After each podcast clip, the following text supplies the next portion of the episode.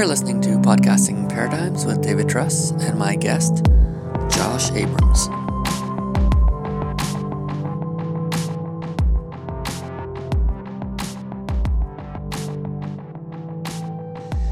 In late January 2017, I traveled with Mike Slinger and Evan Sharp to Boston to visit with Alan November and then Josh Abrams of Meridian Academy before going to EduCon in Philadelphia the following day. Alan November hosted us for lunch and we had a wonderful conversation. Only after we left Alan did I realize that it would have been a great chat to have recorded.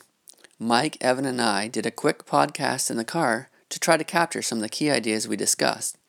But alas, after listening to it again, the Google Maps audio directions that continually interrupted us were more coherent than our ramblings. After lunch, we headed to meet Josh Abrams at Meridian Academy and early on in the conversation, I realized that this was worth recording.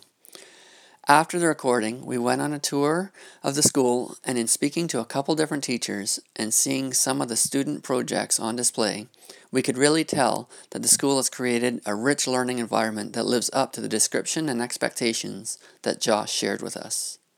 The show notes share a few full quotes from the transcript because they're worth sharing and writing about. You can find them at podcasts.davidtruss.com. And as always, I appreciate you sharing this podcast, liking on iTunes, and commenting. But I also encourage you to share a few quotes from Josh, including his Big Three Changes for All Schools, with your colleagues to encourage a rich learning conversation. And now I give you Josh Abrams.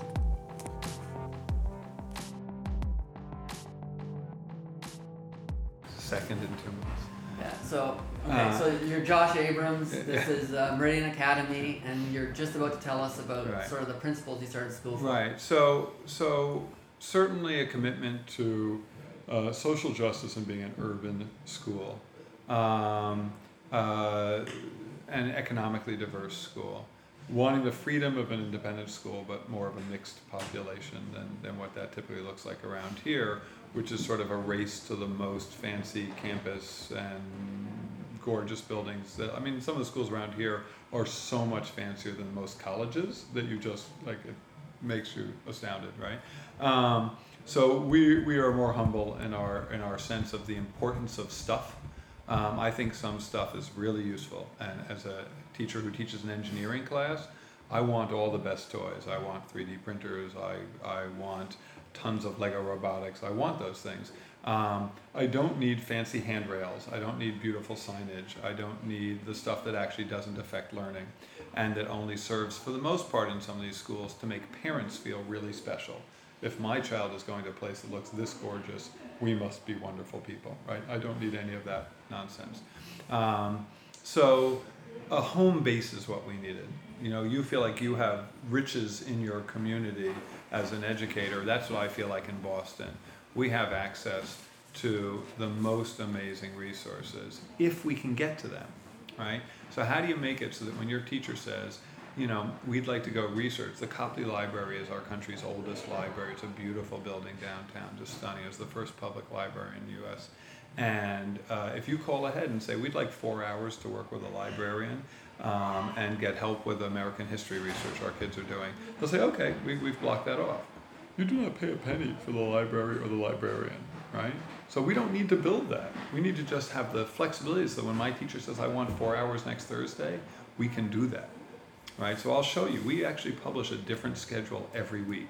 There's a master schedule, and each week's schedule looks familiar, mm-hmm. but it gets tweaked the heck out of it. I mean, last year, the master schedule didn't survive unscathed once in 40 weeks, right? I mean, there's every weekend I'm publishing a new version.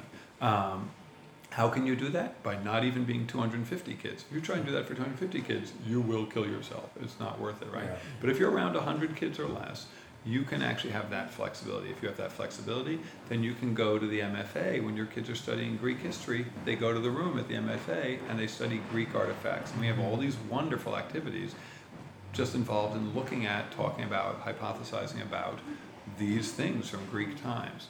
Uh, so we have lots of museums we use in ways that are really integrated into core course content. Um, we, you know, we talk about field trips, but like parents will email me and say, "Oh, I have this great idea. There's this amazing whatever exhibit, blah blah," and it may be amazing, but this is not a school devoted to field trips that are cool. The field trip has to have a connection to the ongoing, coherent courses that our kids are taking. Um, but having that flexibility, being small, and being able to use the city, means we don't have to be house poor, right? We just need the home base. We need to get the things we need here. Um, we do field research. Our eighth graders take an integrated math science course uh, called marine science, and they build these things called a sea perch. Actually, there's one in the cabinet behind you. Um, you should always have a sea perch in Sea perch.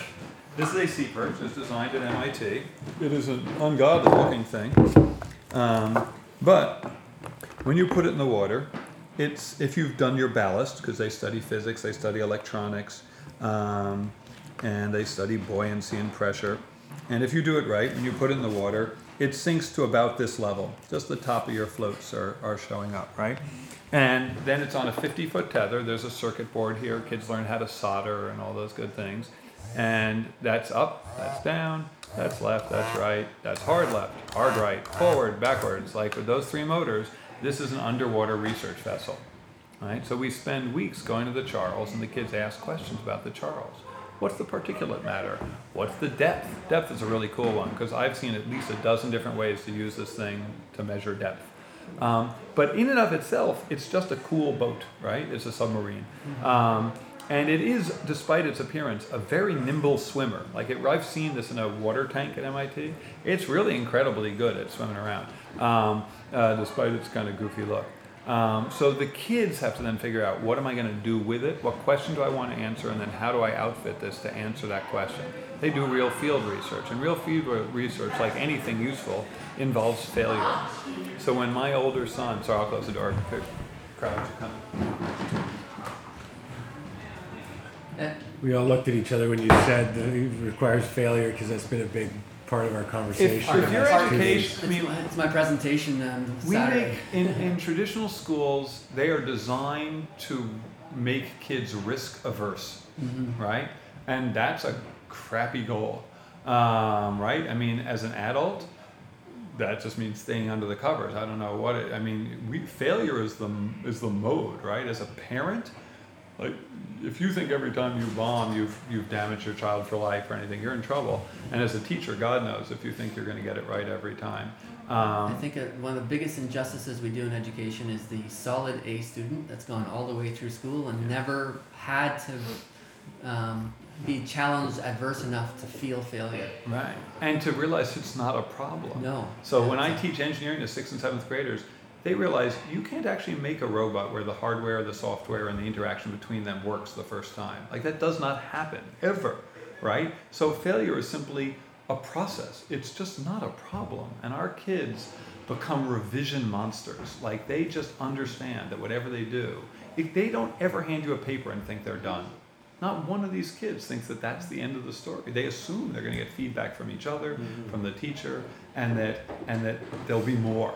You know, it's only when they get to college. I had a student came back and she said, "Well, I got feedback from the teacher, and she said, and I did very well. She was an unbelievable student. I'm sure she got an A. She said, but it had feedback. So I said to him, "Great, I'll get you a new version tomorrow." And he just looked at me and said, "No." You know, and I said, yeah, no, they only give you one shot. And it's not about the grade for you, but it is for them. They give you the grade and they move on. Um, so that, good story. it's just good. No, that was his entire response. It was like, here you have this incredibly eager, brilliant learner. Um, so, um, so with this, like when my now senior son was an eighth grader, I, we were driving home, and I said, "How was your day?" And Isaac's always like, "Oh, it's great, Dad. It's just great." And and uh, and I picked him. up, I said, "How's your day?" And he goes, "Not good at all." I said, "What was the matter?" He said, "Well, we took our sea perches out to the Charles to test them, and mine like the motors wouldn't work. Nothing was right, and nothing went right. You know, so things short circuited. He probably hadn't soldered something well or whatever. Um, whatever. At dinner, he's borching about this, and my wife's looking very sympathetic, and she says to me, kind of gently that evening, "You know, dear, maybe maybe you guys should ditch that whole sea perch thing. You know, it doesn't sound very effective." I said, "No, no, it's, it's okay. It's good." Um, and we have ex- we don't have final exams because we think it is inherently disrespectful to say to a kid that after studying some topic for three months, that the most interesting thing you can do is sit down, shut up, close your book, and do something quickly, right? That's not what you're built towards. So we have exhibition evening three times a year. And I don't actually personally know of, I know lots of schools that do exhibitions. I don't know any that do it every three months. And when we tell kids that here, they go, What do you mean? How could you do it once a year? We would never be able to share all of the work we do in one night, you know, from a year. Like, that's mm. insane. Uh, we barely touch the surface each time, three months. So they they share their art, their science research, their research papers, their Spanish skits, whatever they've been doing, all the meteor longer term projects with the public. And so parents and neighbors and supporters of the school and applying families will come in, and educators um, will come in, and they'll the kids' job is to teach, right? So it's like a science fair, but for everything.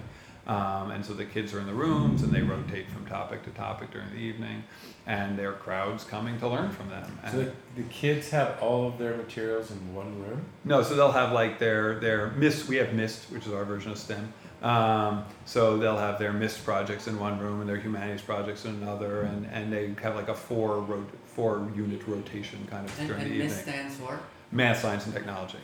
Um, uh, so we have MIST humanities and mostly Spanish. Every kid has to do Spanish as a graduation requirement, and they do community service locally um, in Spanish by their second year, which means again they know they're going to be using their learning essentially immediately. It's not for some like distant, removed. And this is what we're running into with our French program in our school right now is how do we make it authentic. I mean, it's just that is just sort of an aside issue that we're trying to deal with. I like your ideas, but I, I would love you to go into a little bit more of how you develop the MIST and the humanities because that's something I know that Evan and I have spent a lot of time chatting with, and it's something that I'm trying to. I would.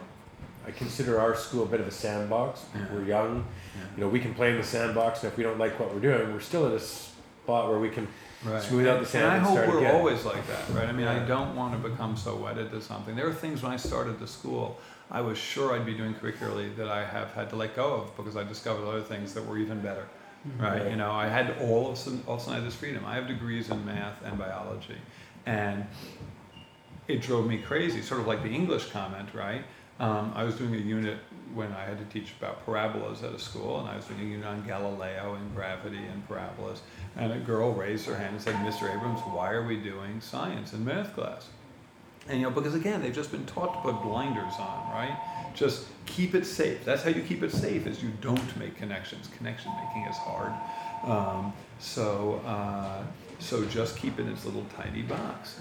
And I said, well, it's funny, you know, but but historically, math and science evolved together. They still evolve together all the time. They're they're related, right? Um, and so we're missing a lot of the beauty and power of what we study if we keep science in the science class and math in the math class and English in the English class. Um, and you know, Meridian kids are the exact opposite. They're connection makers because they spend years with it. I mean, I could do that activity in that school, but what you will see, and I always imagined this at schools, is that most of my students had this kind of weird filter and they'd like put it up and only the stuff that made sense in the bigger context of the messages of the school would sneak through.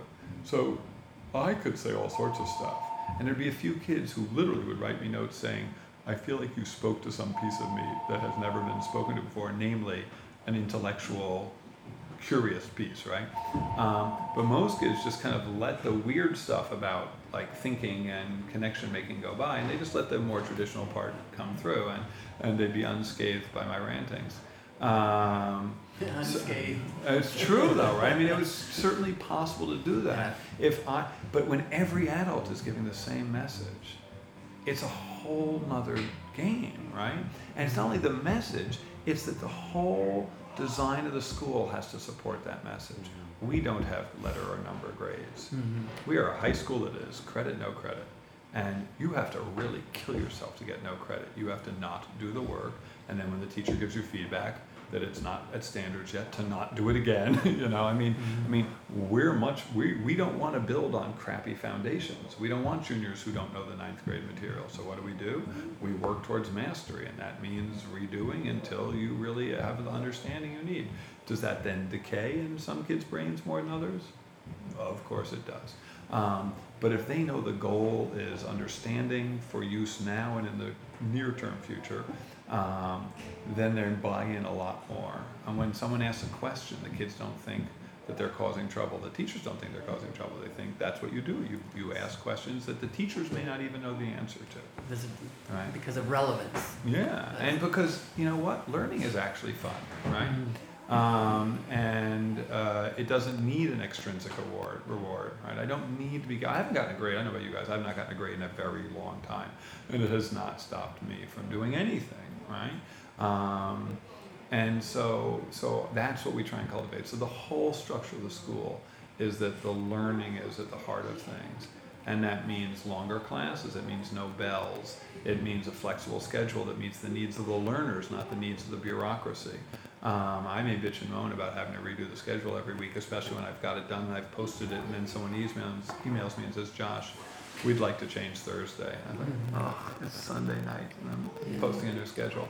But I never say, sorry, it's So what would that posted. change? Maybe we want to go down to the museum. Well, we or- just found out a, a movie that's perfect for what we're studying is coming out, or there's a play and there's a school performance and we just learned about it, or, or, you know, we were gonna do this, but, but the weather looks crappy on Wednesday, we'd like to move the trip to Thursday, you know, it's like, Yeah. we have that flexibility. We, we do that as well. It's interesting. One of our teachers actually runs um, just a, a document in uh, Google Dropbox. Right.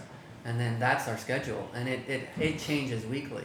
I think the piece that um, that you're doing that we just in year five haven't gotten to yet is we know there's amazing. We have two, well, one outstanding um, university uh, right campus that's literally I think two bus rides away, um, and just so so easy to get to. And we don't really reach out and do things in the community. And so I'm wondering, you know, in your early years, how do you make those connections to? I mean, not all of them are like intense partnerships. It's just these places are there. And one thing I found in the early years when we do field trips and things was we'd call them up, and every person I called, the first question was, "How long can you stay?" And I was confused. I didn't understand why they kept asking me this. Like everyone was like they were all like didn't matter. And it's because people would call them up and they'd say, "Okay, well we can't get the kids on the bus until 9:15. It's going to take us 45 minutes there. We have to get them back for their afternoon classes. What can you do in an hour and a quarter?"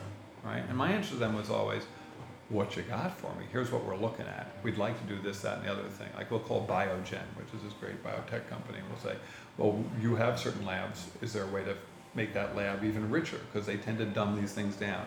Like, so there's one lab you can do, which is a gel electrophoresis lab. But the first half of the lab that most schools don't stay around for or get to, which they prepare in advance otherwise, is making the gel. Making the gel turns out to be really fun and really interesting, and you get to use really nice tools that are standard lab tools. Like you get proficiency with micropipettes and understanding all these measurements. And so making the gel and then running the electrophoresis is really neat. It's an all day trip. Hoo ha, let's go for that, right? So when they discover that you are not running out the door on them, oh, then they roll out the red carpet and they figure out what can we do. Um, and we we also handle like every parent with a million forms we send them each summer. One of the forms says, "You can take my kid wherever you want, whenever you want." So there's none of that. Oh God, if I'm going to do a trip, I've got to get the 40 forms, right? I mean, that's soul sucking, right? Just let me walk out the door. Now, obviously, that's not true for an overnight. You know, we do have to return them at the end of the day. But during the school day, you know, that's just not an issue. And it's, so, so you know, you want to be nimble, right? That Um, makes, we, we have a similar all-encompassing free pass during the day for the most part, and our teachers are, able- we have some vehicles available to us, so like, we had a teacher who wanted to do some geology and go up to Brandywine Falls, which is like forty-five minutes away. She's like, the day before, can I go? And I said, "Well, yeah, let's go. Like, They hopped in the bus, they drove up, they did their forty-five minute run around and came back by the end of the day, and it was just like, wow. I think I just told you that I was taking that senior class down to the provincial court of appeals for like a whole day next month. Like I booked it and then I let Mike go because I can drive the bus, so Right, just take yeah. the class. Well, we always have the T. It's a few blocks Yeah, away, right? that's So we have mass transit. When we have an eighth grade course that focuses on constitutional history, and a few years ago we were in another building. The custodian, who we were really lovely, the, the, the people who ran the building were really they're custodians, but we were really good. Um, and our kids clean up at the end of the day, and we just had a really nice relationship. And he was actually getting his citizenship swearing in ceremony, and the teacher heard this. So she scheduled the kids in her class to go witness a swearing in ceremony, which was really relevant to the class and really interesting and eye opening. Um, and they learned about what you have to do to become an American citizen, as opposed to those who are born here ignorant. Um, uh, and and the custodian was just so moved, like that Oh, the kids had come to see him. It was such a win-win, you know, in terms of just our partnership and and and what they were learning. It was really a treat. Um, so anyway, you know, so the basic model is be cheap, you know, but don't don't have to skimp on anything. Like I, I honestly don't think there's a high school in the country that has better resources than, than we do, right? Um, and uh, and so we're not cheap. Our school this year was twenty six thousand dollars. Some of the private schools around here are forty six thousand. Our goal is to be about 20 grand less than, than the hoity-toity places. Um, but we also have about 33, 35% of our budget is financial aid. The typical independent school, it's about 15%. You know, and if you're 46 grand and it's 15%, then that 15% is entirely going to middle-class families who are sending two siblings and can't afford 92 grand a year, right, or Right. something like that. Um, almost none of it. Maybe you'll have one pretty high scholarship kid in a class. Uh, a fifth of our school is paying like fifteen hundred dollars or less, and we have kids paying fifty bucks a year, which of course is just so that they feel they're paying something. Um, it was there. I mean, parents are supposed to say, "What can I afford?" They said fifty. They couldn't really afford that, but we said sure. But that fifty includes books, includes trips, includes when you're in tenth or eleventh grade, a, a, a trip abroad to a Spanish-speaking country. Um, if the kid doesn't have the money, we give them a wad of cash for the travel expenses. If you don't have a laptop, we give you a laptop. If you don't have internet at home, we arrange to get you internet at home. Um, we make sure we don't charge for things that some kids can afford and others can't, right? So if we, so like we're, for the first time, kids design sweatshirts. And so my teachers know we don't do anything that every kid can't choose to do.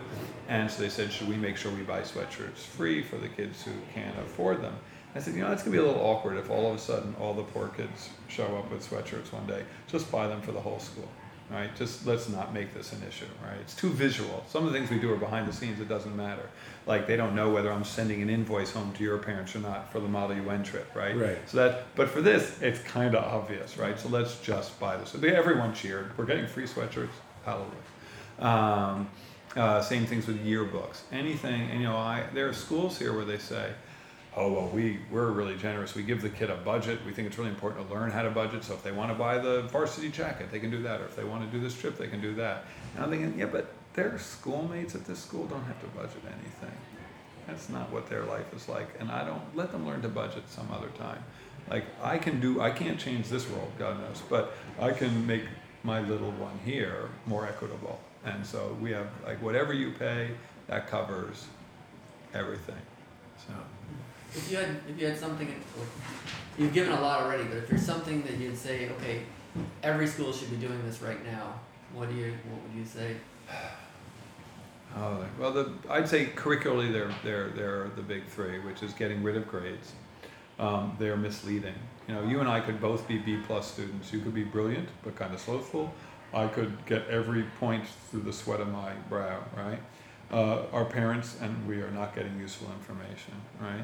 Um, a kid could be thrilled with a B plus and stop working. Our kids never get to rest on their laurels. Not the A student or the D student. Well, you don't get to be a D student. You have to do better work than that. Um, but like if you had grades, right? I, I just I can tell you for me one of the most joyous things about the last dozen years at Meridian has not been having to give grades anymore. It changes the trust relationship. It changes the nature of the conversation. When a kid has a great idea at one school in the past, this kid had this wonderful question. I said, That's wonderful. Here's how I would think about it. When you go home, experiment with some of those ideas, come back and report to us tomorrow. His first next question was, how many bonus points do I get? Mm-hmm. And I said, I don't know. How many do you want? He said, well, what are they worth? I said, I have no idea. You're the one who brought them up. I don't think in those terms, you know. Um, I used to play games with the kids. I hate it. You hand back a, a I call them quests, not tests. Um, you hand back a quest, and they're just looking at the score and putting their notebook. I said, wait, I spent hours writing comments. Could you just get? So what I started doing was was hiding the grades. Like the first time I'd fold a little staple back, I'd write the number there, I'd fold it back. Hey, where are the grades? I don't know. Read the damn comments first, will you please? And then when they're all done reading the comments, say the grade can be found by pulling back the flap on the, yeah. And that you can only do that once, of course. So then you figure out another way to hide it. Finally, I just started writing math functions that would encode the grade. And they, what does this number mean? I said, I'll put the function up when you're done reading the notes. You know, read my notes, please. Then I'll say, if you want to know your score, please plug it into this function, and you'll, you know, it's like crazy stuff just to, you know, those games are, are ridiculous. They're just ridiculous. So um, we don't have those. Like if I give, I mean, I have a course where I gave one quest the whole year. It's a junior, senior level course on math modeling, applied mathematics. Um, you just don't do applied math in 45 minute speed tests, right? There's just, but we were doing some probability stuff, and I wanted them to have certain skills, and I wanted them to actually do some memorizing. And what I'll do with kids is I'll say, okay, I want you to take all your notes and our handouts. We don't really have a textbook because my courses don't exist in anyone's textbooks. Um, and uh, I want you to make two pages of notes from that. Next day, okay, now I want you to make one page of notes from those. Finally, you may bring in a four by six file card into this quest, right? I, basically open book, right? Most kids don't even look at the file card because when you've gone from two pages to one page file card, you've memorized it. You've thought about what's most important. My Algebra 2 teacher would do that to me. For our final exam, for a year's worth of math, we could do one side of a three and a half by five file card. I would put the entire course on that card, and I'd never look at it, you know.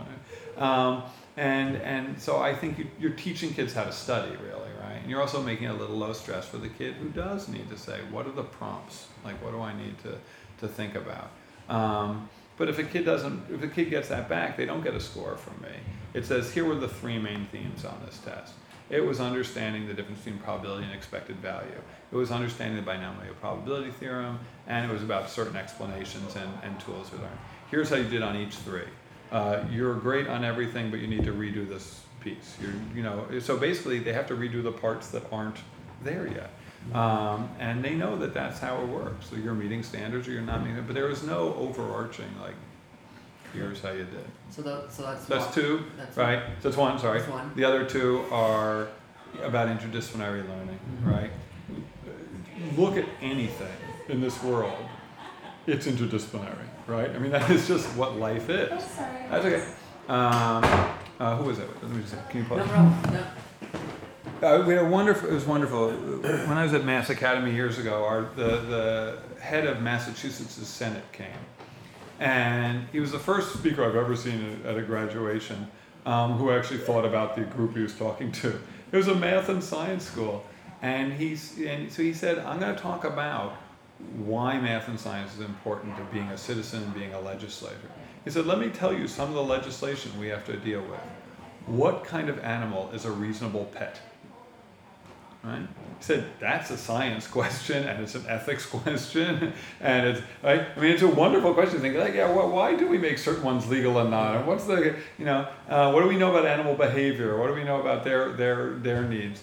Um, uh, at the time, before cars didn't even need toll booths anymore, they were just putting in fast lane kind of technology he said we have to weigh different models. Like we have to decide between the technology that does this and the technology that does that and we have to understand the costs and the benefits and the and the and the error rates. And you know real problems are crazy multidisciplinary. And um, and so we should be teaching that. It's lost opportunities. I had a colleague once who was a chemistry teacher and i said and i knew that the math and the science sequencing had no coherence no cross connections, right? And I said to him, you know, it's funny, most of your students haven't learned logarithms yet um, because the math department teaches them later. What do you do when you're teaching acids and bases? And he said, oh, I just tell them it's a button on the calculator. it's not his fault, Yes, right? yeah. He has this much content that's been stuffed Yeah. into the year to cover, right? So he does not have time to take two weeks off and teach his kids logarithms, Mm-hmm. right? It's not his fault, but it's a horrible thing to treat logarithms like a black box. Like, It's the biggest injustice in our school system is the silo. yeah. Right? So it's just, I mean, it's just crazy. So, So so it's- law, it's bad learning and it's missed opportunities and kids, and then you get to the point where years ago in a geometry final exam I was giving it when I was still doing such things, a girl called me over and she pointed to a problem. She said, "Is this a chapter four, section two problem?" And I was stunned, you know, but it's not, again, not their fault. Just not. Um, and I said to her, you know, it's funny. I know we use this book, and I know I've taught from this book, but I cannot tell you what's in chapter four, section two. So here's my suggestion whatever is there, you obviously know, try it. If it doesn't work, pick another chapter, another section, see if that works. Because I said, that's how I do it. I try one thing, if it doesn't work, I try the next, and I keep going through it. And I'm trying to diagnose, but obviously you think it's related to that, so that's a good diagnostic start. Go for it. But you want a silo. I mean, that's the most artificial silo. So she wasn't comfortable until she, the prompt the kids need is this is a problem of this type, right? But the weird thing is life doesn't come labeled that way, right? Kids walk in the door every day, and they, I wish they had a big sign saying, actually, what I need right now is therapy, or what I need right now is a pat on the back, or I really would like a really hard science question, please, or can I read this work of literature, right? They're not labeled either. They walk in the door, and we have to figure out what their needs are and how to do that. And and kids, if I go into like a constitutional law test, well, I'm pretty damn sure that every question is going to draw on what I've just been learning, right? But what we give them when we do an applied math class or a pure math research class is we give them problems, we give them settings, we let them ask their own questions, their own problems, and then they have to think, oh, of all the things I've learned, what's relevant to this? right? And that's what interdisciplinary learning done right does. Is it's not just about problem solving. You see, lots of schools talk about problem solving who aren't really even doing it well. I don't know how you do it well without problem posing, right? And and and they don't because a the textbook cannot address that, right? No textbook can figure out how to answer your question if you've asked a question, right? That's why teachers still matter. Uh, that's why you can't idiot-proof textbooks, right? Because kids' questions matter. And and and and I had a during an admissions meeting uh, uh, last year. Some father said to me after my impassioned talk, he said, uh, "You know, all the schools I visited just sound great." He visited some pretty different beasts, and he said, "How am I supposed to decide?" So I said, "Well, schools have have statements about their goals and their missions." I said, "For example, every school I've ever been at been at says that they develop lifelong learners." He goes, "Yes, they do." I said, "Right. Well, what's the alternative? Saying you don't develop lifelong learners?" I said, "Go and ask each of them how they do it." I said, "I've actually just told you how we do it. One way is we don't have grades because that's not about lifelong learning. We honor kids' questions with time and energy because that's lifelong learning. And here's how we honor it. Go ask those other schools. What most of them, if they dug deep enough, would say, our teachers are so passionate and smart and learners themselves that it will rub off on the kids. If they're honest, that's the best they can say. Because the structures of the institution simply do everything they can to thwart lifelong learning, right? Um, uh, I was a biology major in college. No one ever told me or required me to take a statistics course right? And I don't know what it's like in Canada, but I've checked a lot of course catalogs in the US and I haven't yet seen a biology major or a science major that requires a statistics course. How shallow can the learning be, right? I mean, Yeah. so so my job wasn't to become a scientist. My job was to consume the science information my brilliant professors had learned. And then if I chose to go to grad school, get to finally be a scientist. Well, most people never go to grad school. And most people certainly don't get to go to grad school in history and anthropology and biology and mathematics. So I want my middle schoolers, and I want elementary school students if I had my hands on them, um, but I know my limits, um, to, to um, be junior mathematicians and junior scientists and junior historians and authors and artists and everything else. Uh, I must bring them into the domain now because I'm not going to get that chance to send them to all those different grad programs and their undergraduate programs are not. So when colleges visit us, they say, "Wow, your kids are doing work." Like I was describing to a prospective parent here the other day, um, uh, when we start teaching uh, inferential and descriptive statistics in ninth and tenth grade in this course, and then the kids um, read this wonderful book called Predictably Irrational by Daniel Ariely, which is I really recommend. It's super accessible, wonderful book. It's he's a behavioral economist, which means he's a psychologist, and it's all about how we make decisions in ways that are just not smart. Uh, and but it's really it's, it's like Freakonomics only without all of the self-congratulatory nonsense. It's much more honed in. It's really great. The kids love it. It's like an owner's manual to your brain. Oh, we're seduced by that and that and that, and none of that's logical. And the experiments are super easy to understand, and he really explains them well. So the kids then have to develop their own psychology or biology experiments with t-tests or chi-squared tests, with data checking. Um, so they are real scientists. They're not just saying, well, here's my bar chart and this is higher, so it must have been more. Um, so they become skeptical, inquiring learners, right? One of my kids two years ago was tired of me telling them that they should stop listening to music when they learn because it's not helpful. Mind you, I listen to music all the time when I do certain things. Um, but I said, study after study shows that it reduces your, your progress. So he developed a, a, thing that had with music and without music, his control and his experimental group.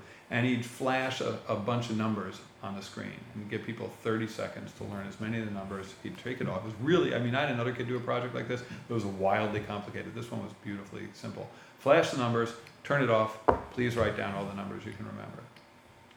Statistically significant and, and, and numerically significant results that um, both the people who were listening to music and the people who were not listening to music answered the exact same number of numbers. They wrote down about nine each on average.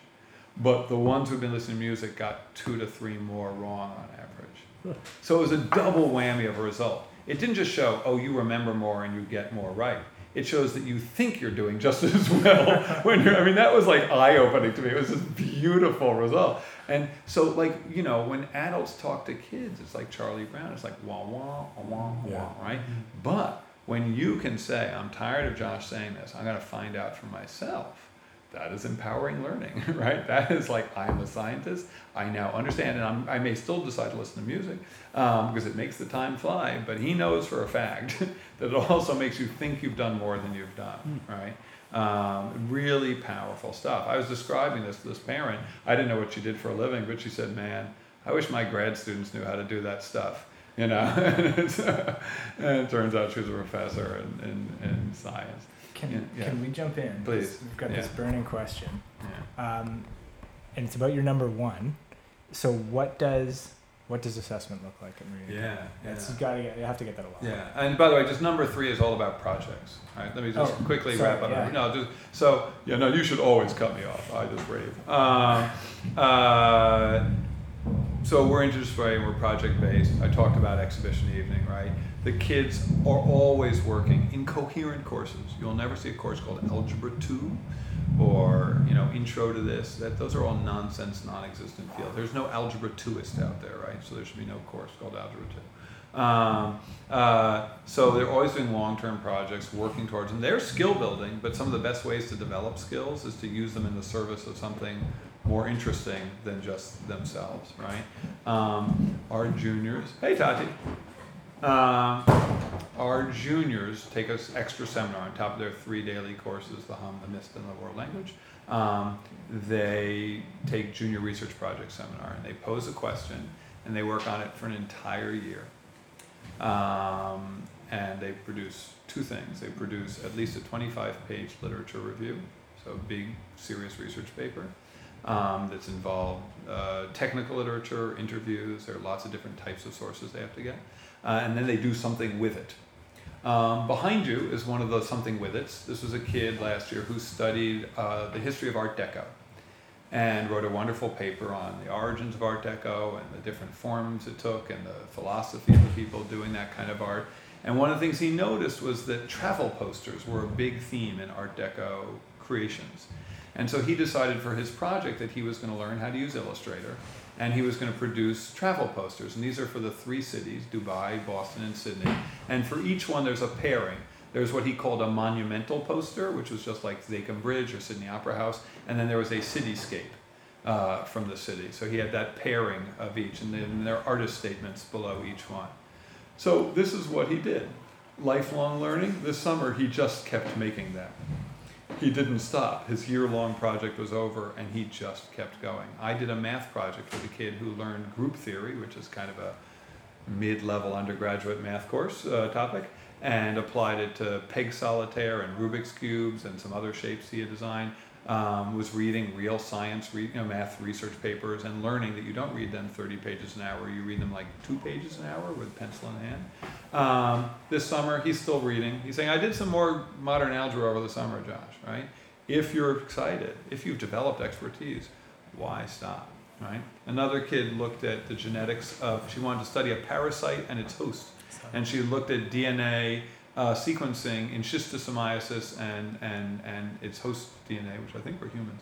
And this is just an information graphic she produced for. That's a student for- project. That's a student project. I just I it on the wall and it had had student project written all over it. I was like, that looks phenomenal. All right. Well, so this is what happens when you give kids time, mentoring, the skills in advance, right, um, and the belief and support, right.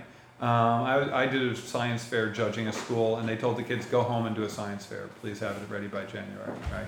There was no school time. They couldn't devote school time to it. Now some projects were still great, right? But some were like, man, you could have used some feedback here.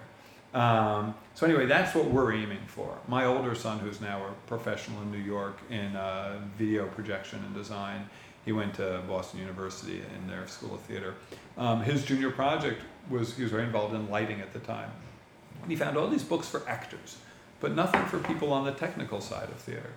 So his research paper was on what makes good curriculum, and he interviewed professors and curriculum developers in this area, of which there are many and, and wrote a wonderful research paper on that. And then he wrote a book. I can show it to you. It was a color book for kids on advanced lighting techniques for theater.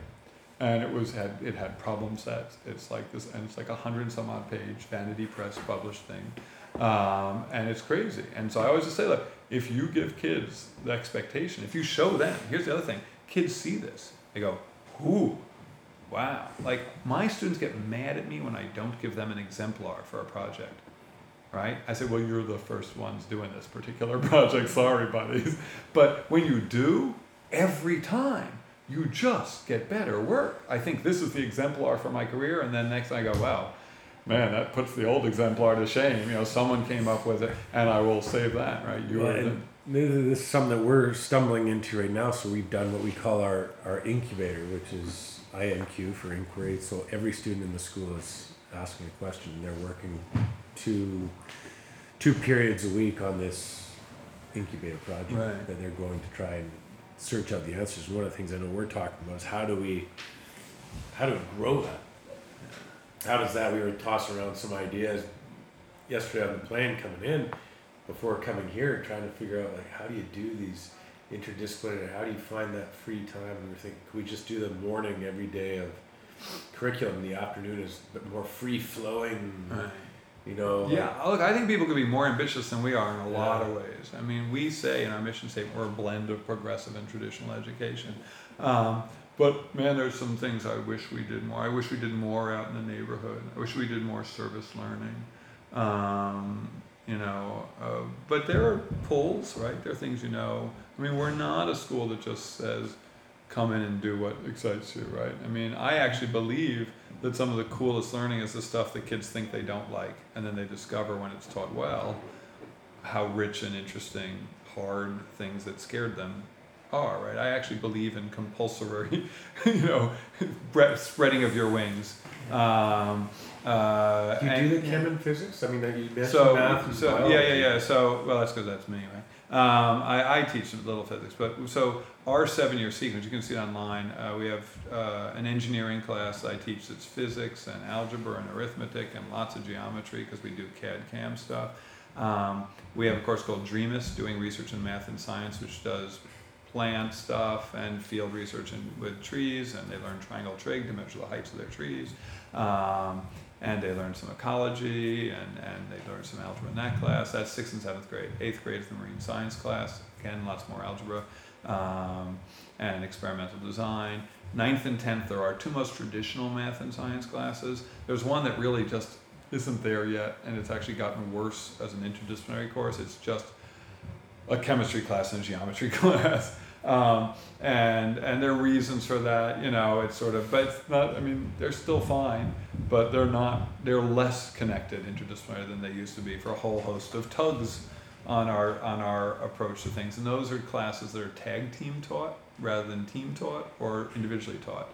Um, I can teach engineering on my, lo- my own. I'd say there are three of us who can teach the DREAMIS course on our own. We have a teacher who teaches the calc and physics class on her own, and I could pull it off a little more physics practice over the summer and more research into good labs. Um, I teach the applied math class um, on my own to juniors and seniors. Then the human biology and decision making class is sort of like statistics and trigonometry and functions and transformations and biology, focused on human biology, neurobiology, um, and, uh, and that that research project I mentioned, the psychology experiment. So um, that's sort of that's a really cool course too, because I think the math and the science do come together in waves. Um, but uh, but so that's sort of the sequence. So yeah, you get chemistry sort of in the freestanding year. You get biology in at least four years. You get physics in the engineering class. You get it in the this stuff. You get it in the senior junior class. So we tease it apart. And how much of that? Because when reading the descriptions when I was, when I was researching the school and I'm reading the, the division descriptions and kind of trying to read between the lines on the interdisciplinary piece, um, how much of that is really mapped out to make sure you're covering bases, not to even suggest that, that they wouldn't be, because we, we know probably intuitively that by the end of such a program, they've seen it all. But D- do you have assurance? We like to joke that there's no curriculum police. Nobody's going to come and make sure that you're covering right. bases, but to do right by the students. Right. So you know, whenever people sit down, and I know we haven't gotten back to question one yet. Whenever people sit down, Sorry, we'll get there, um, and map out curriculum. Right. It becomes, hello. Hi. Oh, what's up? Yep. What's up? Do you know if Sarah's around? I do not. Um, it always becomes this crazy grab bag, right? You know, when I was first planning Meridian, you know, we, we have the ACT or the SAT, right? And then we have the AC, SAT subject test.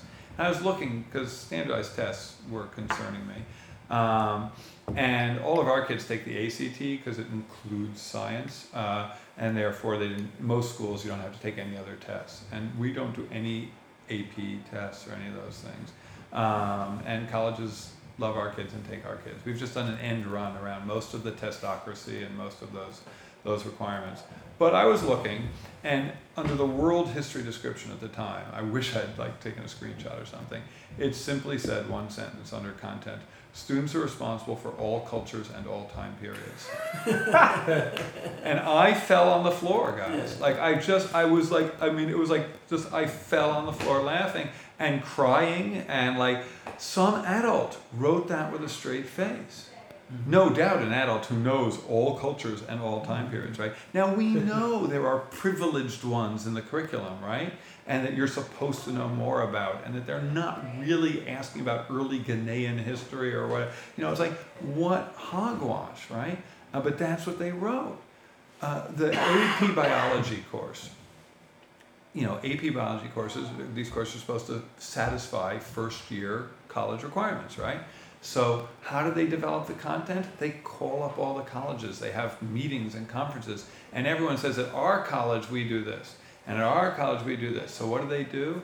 They don't find the intersection of those things, they find the superset. Mm-hmm and they say, "Oh, well, we're not going to make Bob happy if we don't do this. They won't take the test. They won't accept it as in lieu."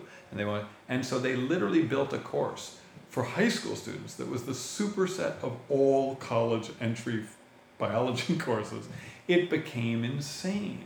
It took them years to recognize how big the books were and that no one could do labs or get through it or anything, right?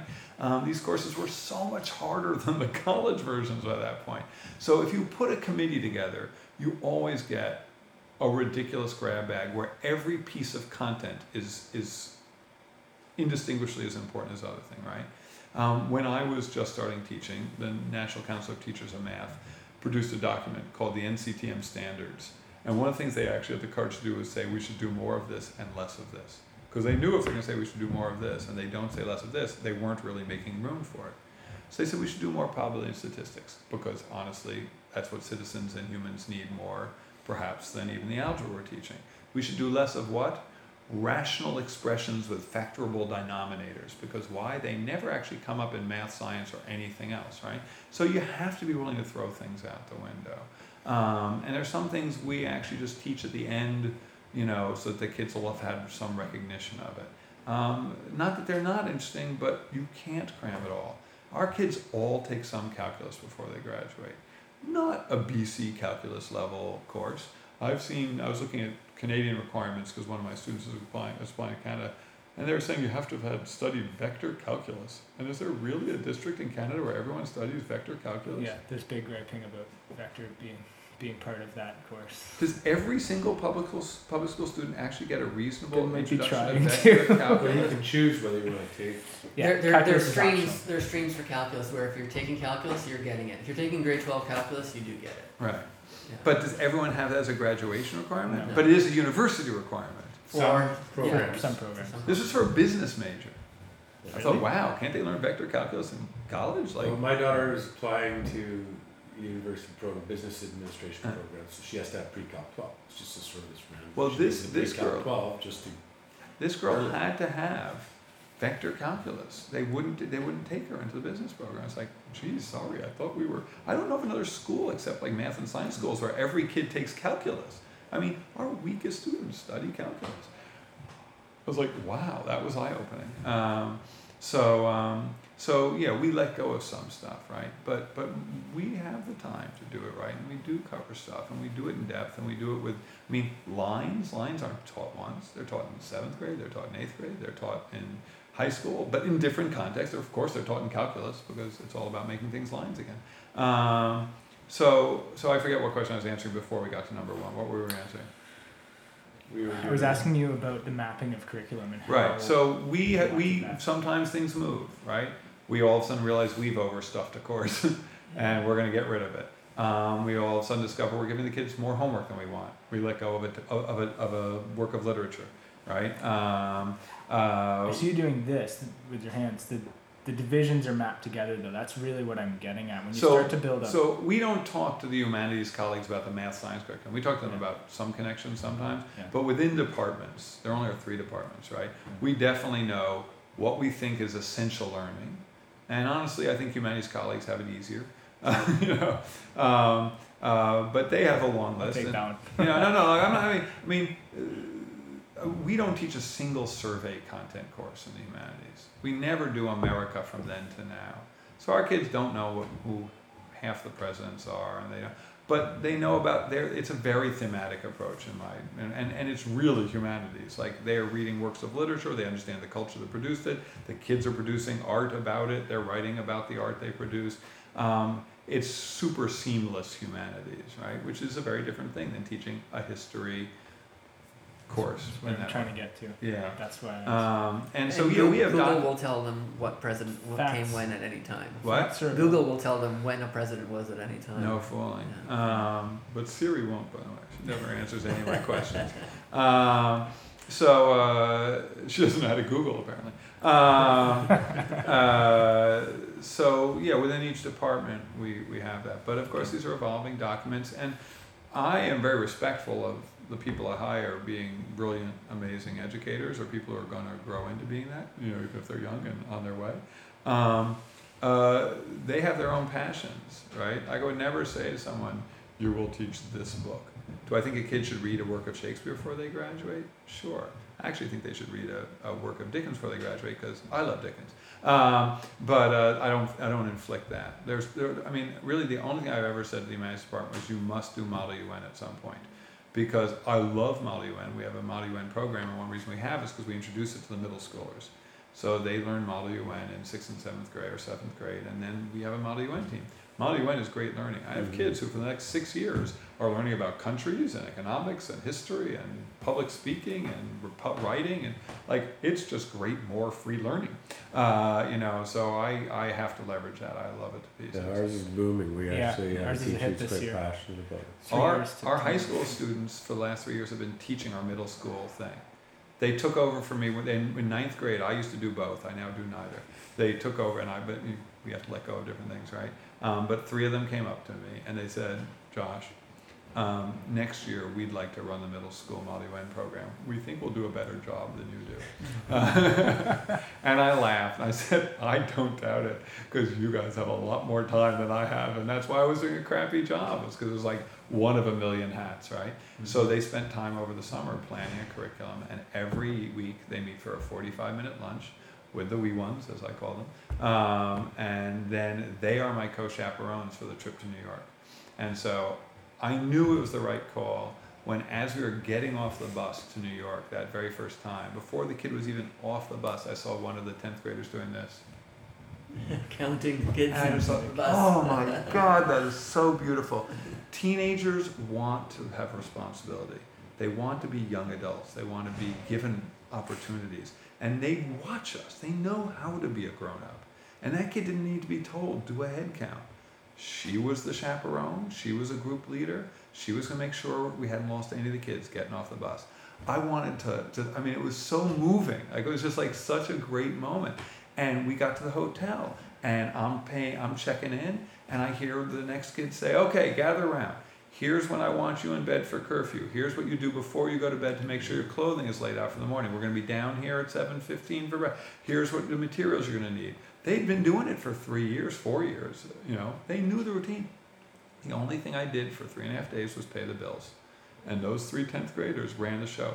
They went to the advisor meeting at, at this is this is the world's biggest middle school model UN. It's 1,600 kids from all over the world. It's a really cool one. And we go to the UN, and they were at the advisors meeting and they were asking all these questions about making the conference more economically accessible to public school kids, about curriculum that people use.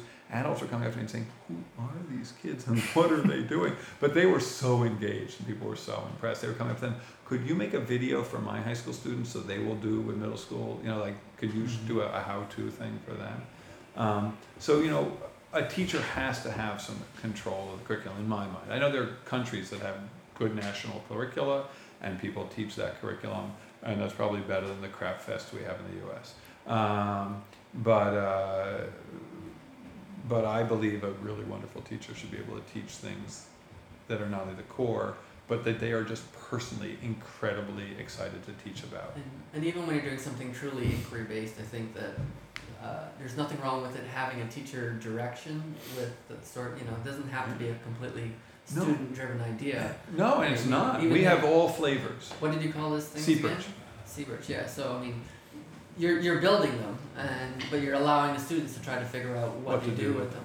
Right. And so there's still an incredible amount of teach of student freedom, but you're giving them the tools and the direction and the guidance that Right. you know you're heading them in a positive direction. But you think about like what I don't know is what skills are they going to use, and they'll use data analysis. Yeah. But like if they're doing depth, right? Some kids basically use the cable itself to help measure depth. They know it's going off at an angle, but they also can they, they'll like put little rings on the tape so they can see how long, how much of the tape is submerged. So then they try and do trig with it, right?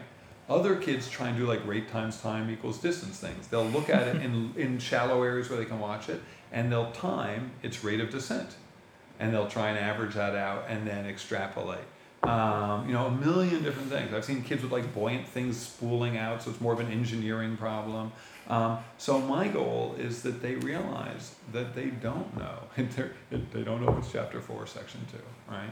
Um, um, so yeah, we write stuff up. Obviously, you know, if I was in a public school district that said everything you do has to be in a perfect outline, but we have outlines. We have, we always have to. We require the teachers to post homework. So the homework becomes for me the um, pacing guide. Like I can look back at my when I taught the course last, someone else taught the course last, and see what we leave in, what we leave out, and when did we get to that, right? And so I love. I think I use them more than most people. I love the homework documents as a way to like look at the the ebb and flow because I'm not someone who says by next Thursday I will be here. If you ask me where I'm going to be next Thursday, I'll tell you I don't know. And why don't I know? Because you might ask a really good question, right? And I've been at schools where parents are constantly hawking me, could we have a syllabus for the kids? We have a script. And I said, and I said, here's the thing: if I give a syllabus, then that sends a really important message to a kid that their questions do not matter, because I'm not going to be able to diverge from that enough to meet my target. And I printed it, right? And they said, but it's good practice for college. I said, no, it's not. You haven't been in college in a while. No one hands out a printed syllabus at the start of the year. It's online and they can tweak it if they want to, but it's not like they need the piece of paper up front. I said, I, I, can, I can change content based on what my kids say, and I will. Like, I don't post homework before my class. It would be nice to have it all posted, but every time I do, it's kind of like trying to post my schedule too early some bastard changes it on me, right? You know, it's like it's just, oh, okay, you got the field trip. Oh, you asked that great question, and we didn't end up getting to the rest of my lesson. To me, that's a win-win. Not only do we spend time on a really cool question, but I have some leftover lesson plan for the next class, right? so it's like there's a double, double win. But I then have to sit down and change my homework plans. So are you assigning homework at the end of the day, or is it? Before, yeah, the students at an all-school meet, in an all-school meeting years ago passed a rule that we have to post by 4:30 because some teachers like posting homework at 6.30 or 7 which is like not really helpful it's not fair so they posted a rule They're, we're allowed to post uh, by 6 or 6.30 on fridays because they were making it like 4.30 across the board and then some kid raised their hand and said let's be honest guys None of us sit down Friday afternoon and start our homework. give, give the poor teachers a chance. It was hysterical. It was such a great moment. So that was voted in as an amendment, and, and, and that's our rule. I'm the one who makes it be online. And, and uh, there have been a few times over the years where, where some folks tried a little rebellion on that front because they weren't tech comfy. But it's huge for parents who have kids with executive functioning challenges to be able to look at the page and say, Joey, did, did you do this? Can you just show it to me? Is it in your backpack? you know, just Right. let them know. and Um, about how much homework do they get? too much, um, and they tell it. Uh, you know, they never come. Not once in 12 years has a kid told me a teacher gave busy work. Right? We just don't give worksheets with 30 identical problems or things like that. That repetition, which is important, is always in the context of something meatier. Um, but uh, but the better my faculty has gotten, and my faculty has gotten more experience, and I've been able to hire stronger people since our basement days. Um, quite honestly, my faculty right now is just extraordinary. Um, uh, extraordinary teachers tend to be a little more demanding. You know, so there isn't really a weak link in the faculty, and because there isn't a weak link in the faculty, there's there's more homework and more than I'd like. You know, um, and one of the truths is, as a small school, part of our applicant pool are people who are anxious. Right? If you have an anxiety-ridden child, big schools are rough. So you say, "Wow, that's a teeny place." And I always say that small schools are unintentionally therapeutic. Right? We are not a therapeutic school. My faculty does not have training, you know. But you want to get to know kids really well, make yourself a 70 person school. And you will know the kids really well. And they will come to you, right? Because we're not a punitive place. We don't have detention and stuff like that. Kids will come and they'll tell you all sorts of stuff about themselves, about their friends, who need help, right? You just learn stuff I never knew when I was in a bigger school, when the teachers were seen as the enemy, um, or the administration didn't tell you what was going on. Um, so uh, you're really in their lives. You know, parents will call me over the summer and say, "Josh, I just want you to know, you know, Abby's grandma died. We thought you should know." And like, think, well, that's really sweet that they thought I should know in, in July, right? You know, but they figure if it's important to their kid, it's important to us. Some of them get that, right? And they're right. It is. Um, uh, so anyway, I think the homework load is hard for kids who get anxious and then think they're not going to get it done and then just perseverate, you know, get nothing done. And we have to work really hard with some of those. Um, the junior year is rough, like trying to do this on top of your normal stuff. But I don't mind junior year being rough. Like I think that is your badge of I'm ready for college kind of year. Um, we're actually in process. We have had a rough year with our ninth grade class. Just a lot of kind of uncharacteristic levels of anxiety. Just like a, it just sort of all came to a critical mass in one grade. and we're pulling back on some work. And I made the faculty promise to give no homework over February break, just so the kids could actually decompress. Every teacher can justify why their little bit of homework is, is reasonable. Well, if you don't keep language going, they atrophy. Mhm. It's a week. If they really atrophy that quickly, then we're not doing the rest of it Yeah. well, you know. And and and well, we're just assigning reading in the humanities department. It's not work. They should be reading anyway. What if they pick their own book? You know, it's like what if they had some control of that? And and everyone could justify it. And I was not winning the battle, and I won't I won't force. I mean, except for the homework portal, there's really in Model UN. I have not forced anything on this faculty. I respect them. They're going to make decisions with me, and I get a vote just like they do. They finally came around this time and said, "We're not making this a general rule." Um, but this February, we're not giving the ninth and tenth grade any homework. We're just gonna let them. Was there a, was there a vote about whether to call you guys uh, Mr. Abrams or Josh? Uh, no, it's how the school started. Um, any teacher here who wants to be last name is certainly free to be, although it would be weird. Um, uh, I, when I was first teaching, I think it was my second year of teaching, I was still in Manhattan, and I was walking down Broadway one day, and some kid saw me from behind and screamed out, Mr. Abrams! And I had the most unsettling feeling of literally being picked up, like it was a strange out of body moment in my brain, and brought back to work. And I decided I didn't like being two different people. I wanted to just be myself. And I also found that there were kids, I had a horrible first year algebra class that tormented me when I was my first year of teaching. It was like I'd break out into a cold sweat, seven kids. And like I would die. I would give you any amount of money to not to walk into that room every day. They were eating me alive. Um, and one of them would go, Mr. Abrams! You know, so I realized that you could say Josh really respectfully and Mr. Abrams really disrespectfully. And it wasn't it wasn't what you said, but how you said it. Right? You look how hard kids work in schools to come up with nicknames that are okay. Coach, right?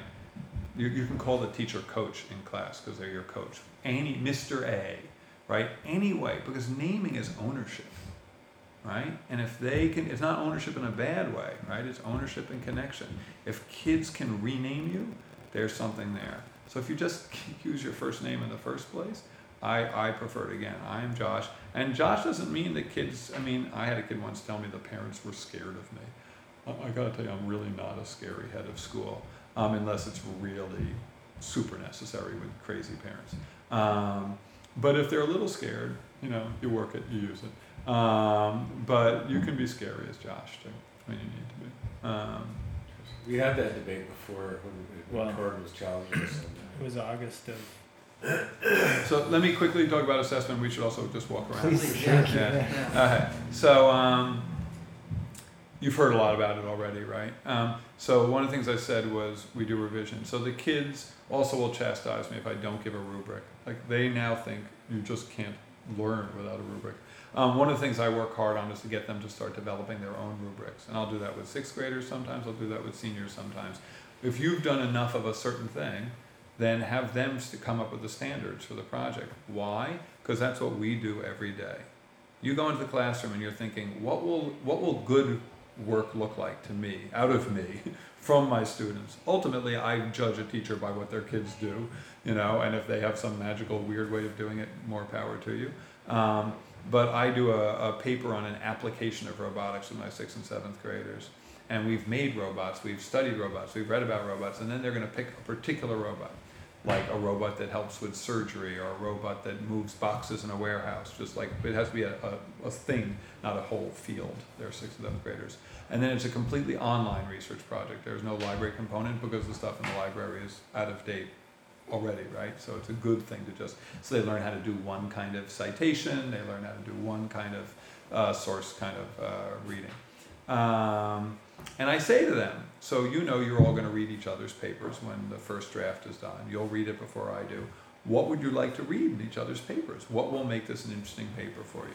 Please spend five minutes writing that down. So they each spend five minutes writing down a list of things they think should be cool information paper. Then we fill the whiteboard with the superset of all that stuff. And I say, cool, I'll type this list up for you tonight. The next day, they get the list of what's supposed to be in a paper. Not one kid says, Josh, it's a page and a half long, you know. Not one kid says, Josh, our paper's supposed to address all of this because it's not my fault. It's their fault. Kids will hang themselves with a crazy hard task if you just let them. Just give them that chance. And they won't complain because they did it to themselves. It wasn't a weird teacher request, it was a reasonable expectation of each other for what makes. So then they'll have that rubric and they'll say, oh, yes, you did discuss the origins of this idea. You did discuss how robots are going to affect our future employment options, you know, relevant to your robot. Um, no, you didn't quite get your paragraph structure down. And kids can write crazy good teacherly feedback. Again, just like they know how to do head counts, they know how to say, you know, you make a strong point here, but you don't really provide the right evidence to, you know, and, and I mean, you just think they're channeling you. It's so crazy, crazy, it's like creepy. Um, so anyway, they'll do that, and they'll, and that's again, talk about an exemplar. They're just setting the bar high for themselves, um, but they're also learning that that's what learners and grown-ups do. They figure out ahead of time what good work looks like. Right? If you don't do that, then you're just kind of waffling in the wind, right? It's so give them that practice. Let them write the rubric. Don't give them those stupid grids that say good work looks like this, mediocre work looks like this. Oh, that's just so tedious and repetitive. Just talk about what good work looks like. Why do we have to talk about what crappy work looks like? We're not shooting for crappy work. You know, give them an exemplar. My, my one column rubric. My mine is Mine is the list of the things the kid or I said, and then I say yup, nope, partly. And there's a one line. And then you write yup, nope, partly. And if it's partly or nope, you say what's missing and why. You know, if it's yup, you say what's good about it. Um, uh, and and so so that so developing their own self-assessment is crucial because we are not going to be with them for their entire life, right? And if they're constantly looking us for as the experts, which God knows I hope we are pretty good at being, um, then there's a problem right? Revision, revision, revision. You know, the things I hated in high school, word processing has changed, right? I mean, I, I don't love the amount of screen time kids have, but it has changed what learning is like for the better in many regards, right? Uh, if you gave me back a 10 page history paper in high school and said, Josh, here's what the next draft, I was mortified. I hated that. First of all, just the physical act of handwriting a 10 page paper was not one I personally enjoyed at all. Um, and I, if you had asked me when I was a teenager, would you ever like to write a book? My answer would have been, no, I would never like to write a book. I have written the equivalent of a book on teaching pure math now. I have written, I would love more time to write about teaching applied math. I, there's nothing more I'd like to do if it were something I had a year to sit down and do than to write a book. Why? Because word processing allows me to rethink and revise without the pain, right? Um, and so our kids do that. They will do three and four and five drafts. Why? Because there's a real audience for their work. Exhibition evening comes, and my God, your parents are. I mean, I've seen parents sometimes not very gently say, Look at Max's work. Look at your work. it's cruel. It's like that's not the point, but but sometimes that's okay. Like like we had poetry out loud yesterday, which is an all school recitation of a poem a kid picks. And the first time we did it, like half the kids had to call for line. They hadn't memorized their poem. Those half did not like what it felt like to be up there in public, screwing up their poem. Yesterday, 70 kids recited poems, two kids called for a line. That's impressive. I mean, I couldn't tell you which was, I mean, it was just beautiful work. That, that expectation. Yeah. That's a high expectation. Yeah, we have, uh, yeah, and you keep talking about that high expectation, and even with the rubrics, everything else, it's just about having that super high expectation. But making it um, uh, inward, right? Relevant too. Uh, yeah. But but they own it. They yes. have to own it. It can't be us. You know, yeah. they've got to have their own super ego doing that thing and wanting to do good work because it feels good. I, I talk about we're a college prep school. What does it mean to be a college prep school? It does not mean to check off that list of courses, right? It's that's important. I like content. Um, to me, and, and so so when I went to college, in my mind anyway, getting drunk meant having three or four beers, mm-hmm. right? But um, uh, we market to our children. We, we, we consume our children in, in our world. And so now we make sweet drinks and we make it look like sexiness and all these things. And, and now they drink 10 drinks or 12 drinks few years ago, one of my colleagues who went to Stanford was telling me about a classmate. He mentioned in some other context that the guy would come to class drunk. And I looked at him. I said, You mean you're still hungover? He said, No, no, Josh. He was drunk.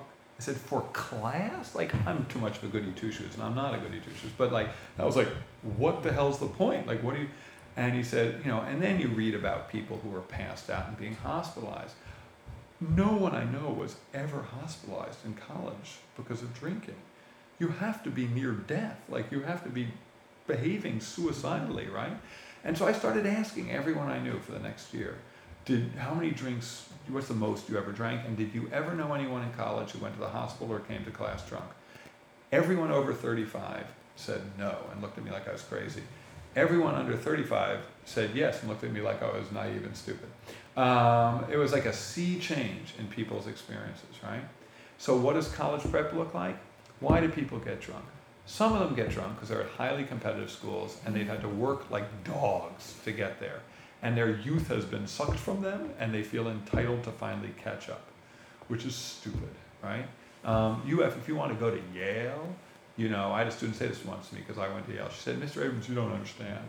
Uh, you have to take eight or ten AP classes to go to Yale now." And I had taken two, and I was at a reunion thereafter, and I asked around, and no one had had two. Like I was high man with two AP courses. If you told me I had to take four, I'd have been hard pressed to figure out which ones I could pull off. Like because I was on baseball team and I was in theater and I like to run around and play wiffle ball with my friends and party and, and I like to do my work sometimes.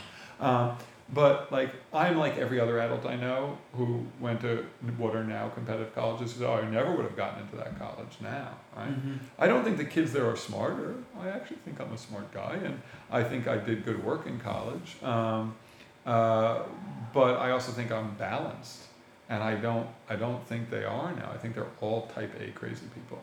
Um, and so they want and, and I read and there was a Yale article in my alumni magazine a few years ago about partying and partying on campus, you know, trying to cast an eye on what's going on. And they quoted this girl as saying, At Yale, we believe in being the best at everything we do. Including party. Exactly. Including party. I felt sick to my stomach. I felt like a gut punch. I felt so, and I tell you, if I had a daughter and if that were my daughter, I'd be in the car and I'd be, and I'm not like a really rigid parent. I'd be hauling her ass home and say, we're not going back to school for a while until we've done a whole lot of talking because right now you're not safe, dear. Yeah. Right. That's and just. So, so that that comes back to your view of just the. So what does it mean to be prepared? So why people want quick thrills, right? They want video games, which can be fun. They want parties, which can be fun, but they don't know what's gratifying about hard work for its own sake done collaboratively with other human beings. And almost everything worth doing in our world today is complicated, is collaborative, and is utterly frustrating on a regular basis, right? A lot of my students and a lot of people I know are shaking their head right now because they can't believe how backwards our country is heading, right? And what they're all understanding is that history is not some inexorable progress, right? If the things you value, you care about, you're going to fight for them for the rest of your life, and you're going to slide backwards half the time, hopefully forwards occasionally, although I'm pretty scared about that. Um, and and and so, what's the value? It's the doing. It's the doing with others. It's the making a difference for some people in their lives at some point, right? Our kids know that. They have worked on long projects with other people and discovered that what is gratifying was crazy frustrating too. JERPs, every kid is so proud that they finished their junior research project, right? Mm-hmm. Every kid is terrified of it going in, worn down by it in the middle, but the pride when they present these projects to the community and they think, holy crap, I am capable of anything, mm-hmm. right? And they go to college, and what, are the, what do I hear from our kids that go to college? Oh, I'm volunteering in a public school. Oh, I've started an environmental group. Um, they're all involved in, in the work of, of living, right? And, and, and they're picking schools. Like, I'm super pleased. My son has chosen, he just got into Brandeis. And Brandeis is like the antithesis of a party school. Like, I've asked the kids there, you, you got to go off campus. It's like no one's doing it in the dorms. It's like and my son likes to drink, I know, because there are nights when he goes out and doesn't ask to borrow the car. Um, and then my wife and I always look at each other and go, oh, yeah. Uh, not borrowing the car, bad sign. Um, but I also know he knows how to work hard and be responsible. And I know there are things he cares about that would never make him want to risk his life. Mm-hmm. You know, so that's college prep. It's high school has to get you to that point where you know that the hard grunt work is really gratifying and fun in a way that nothing else can be. and it, Kathleen it- about and it matters now. It doesn't matter. You don't have to wait for it to matter later. Right. And It's a great place to end this. Thank you so much. Yeah, I really appreciate your time. Yeah. You want a tour? You got time for a Yeah. tour? Absolutely. Okay.